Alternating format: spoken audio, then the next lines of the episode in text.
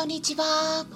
サラホリスティックアニマルクリニックのホリスティック獣医サラです。本ラジオ番組ではペットの一般的な健康に関するお話だけでなくホリスティックケアや地球環境そして私が日頃感じていることや気づきなども含めて様々な内容でお届けしております、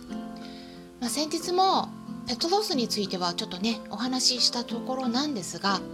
まあ、ペットロスについては結構反響が大きいので再び取り上げたいと思います、うん、ペットロスって何？といったことについては先日お伝えした内容。タイトルが「ペットロスって何？後悔しないための選択」というもので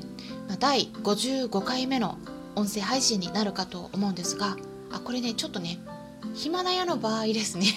あの違うラジオ番組の媒体だとちょっと違うかと思うんですけれどもタイトルは同じになっています。ので、まあ、そちらの方を聞いてみてください、まあね、やっぱり考えたくないことだとは思うんですが私たち人間よりもペットの方が寿命は短いのでいつかは先に亡くなりますよね。今一緒にいる子が亡くなるなんていうことはもう想像もねできないことかもしれないんですがもうそれはね絶対に避けられないことでどんなに医療が発展しても難しいことですからやっぱり覚悟しておく必要があると思います。ではどうやったら覚悟できるのかといった疑問を持っている方もいらっしゃると思うので今回お伝えしようと思ったことがあるんですね。それは亡くなるまでの間にペットと何をしておきたいのか明確にしておくっていうことです。これは、まあ、一つの方法なので必ず従わなければならないといったことではないんですね、まあ、ただ結構ね紙に書き留めるだけなんです。なので単純に何かしたいなとか頭に思い浮かべるだけではなくて紙に書き出しておくと自分自身でももっと意識することができるようになるのですごくおすすめです。これはあの何か目標を達成したい時とかにもよくやる方法ですよね。紙に書いて文章にしておくことで目標とかも改めて意識することができるようになります。うん、あの病気になってから残された期間に何をしてあげたらいいかって考える人は結構いらっしゃるんですがでもねそれって具合悪くなってからだと結構できないことだったりもします。例えばペット本人が病気になっているわけですから、うん、そうなってからだと食欲も落ちているしお外にね一緒に出かけるっていう気力もないです。ワンちゃんが病気になってから例えばあもっとお外に連れ出して遊んであげればよかったとかってね後悔する飼い主さんもいらっしゃるんですね。なのでその子が元気なうちに病気になる前から生きている間に一緒に何をしたいのか考えてみましょう。飼い主さんからの意見をお伺いすると、うん、こういったものがあります。ちょっとね具体例として挙げていきたいなと思うんですけれども例えばドッグランとかドッグカフェなどに行って、うん、あの一緒にね楽しみたいとかねそういう時間を。あとはお誕生日パーティーをしたいとか、うん、あとはアジリティ、うん、あアジリティ、うん、競技会などででその子の能力を開花させたいとか、うん、あとは可愛らしいこういろいろなこうお洋服を着てね一緒にお写真撮りたいとかいろいろあると思うんですね、うん、私も書き留めてみました。で私の場合は猫なので、まあ、ワンちゃんとはちょっと違うかもしれないんですが、まあ、ある程度ね参考になると思いますので聞いてもらえればと思うんですけれどもまずは1つ目として、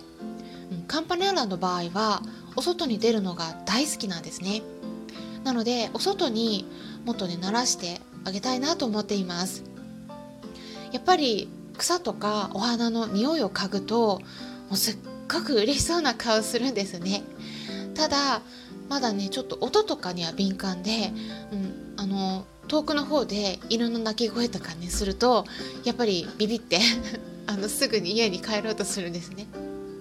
うん、でもお外にも出たい。好奇心もあるし、まあ、ねこういういろんな気持ちが混ざり合っています。うん、あのただ猫ちゃんによってねこの辺結構違うんですよ。あの同じ兄弟猫の同じ年齢のジョバンニの方はお外に出たがらないんですね。うん、全くねあの自分以外の他のものに対しての興味ほとんどゼロなので ここはねあの無理やり出したりとかはしないんですね。もう本人のやりたいことを思う存分にしてあげたいなというふうに思っています。もう本人の気持ち次第ですね。ジョバンニはどっちかっていうと家が大好きな子なんで家で遊ぶのが好きなんですね、なので毎日おもちゃで遊んであげるようにしています、まあ、大体1日に20分から30分くらいを2回くらいっていった感じですねで2つ目としては大好きな食事をいろいろ与えるっていうことですね。まあ、手作り食もやっぱり、うん、同じレシピが続いてくると飽きてくるんで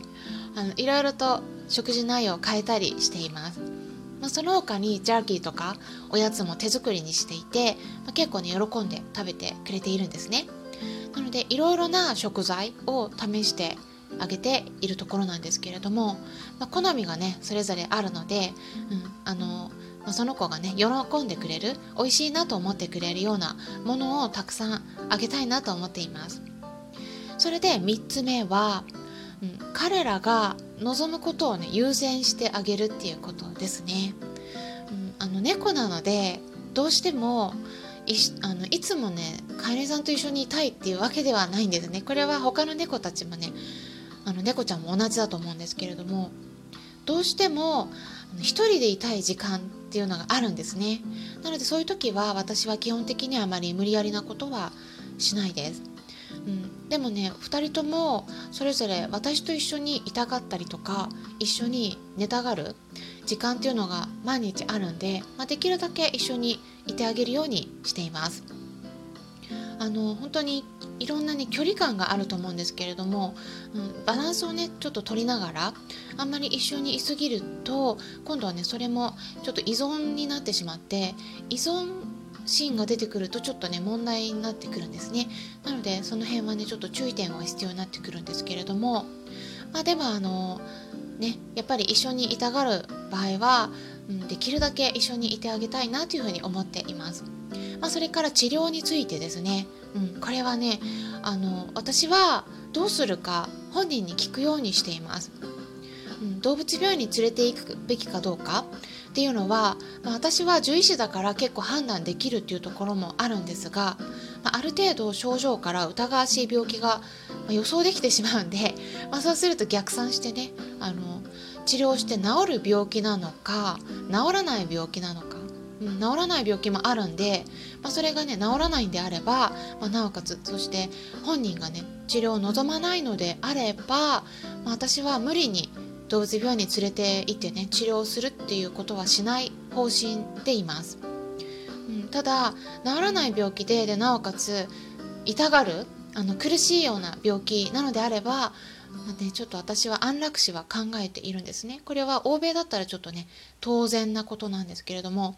あのそういう考えです。うん。まあ、皆さんの場合はちょっと判断するのに難しいこともあると思いますしもちろんね様子を見すぎてあの逆に手遅れになることもあるので注意は必要になるんですけれども、まあ、おすすめとしてはやっぱり動物本人にも気持ちがあるんですね。これは猫に限らずどの動物でも同じです。なので最低でも一度は、うん、その子の本人の気持ちを聞いてみてあげた方がいいと思います。まあね、動物は言葉を話さないからわからないよと思われるかもしれませんが、まあね、でも行動で気持ちを示してくるので行動を見ていればそれが嫌なのか受け入れてくれているのかどうかっていうのはねある程度分かってくると思います。アニマルコミュニケーションという動物と対話する方法もあるんですねなのでそこから聞いてみるっていうのも一つの方法になりますねこのアニマルコミュニケーションって何と思われる方もいらっしゃると思うんですけれども、まあ、これねまたお話しすると長くなってしまいますのであのいつかねお話ししていければというふうに考えております。まあ、インターネットとかでも検索すると、うん、説明が出てくると思いますので気になる方は是非調べてみてください。今回はペットとさよならする前にしておきたいこと3つについてお伝えしていきました。どれが正解ということではなくて皆さんには皆さんにとって大切なことがあると思いますので是非書き留めてみていただくといいと思います今回も最後まで視聴していただきありがとうございましたそれから新型コロナ復興支援として今年の5月から YouTube 動画で短いセミナー内容を100本公開していくという企画を行っておりますがある程度たまったところで無料で公開している動画は有料に切り替わる予定なんですね。で音声配信も同じように有料にしていく予定になっていますので興味のある内容がありましたら是非今のうちにチェックしておくことをお勧めします。参考になったと思われた方はよろしければいいねボタンのクリックとかフォローもしていただけたら嬉しいです。それではまたお会いしましょう。ホリスティック獣医サラでした。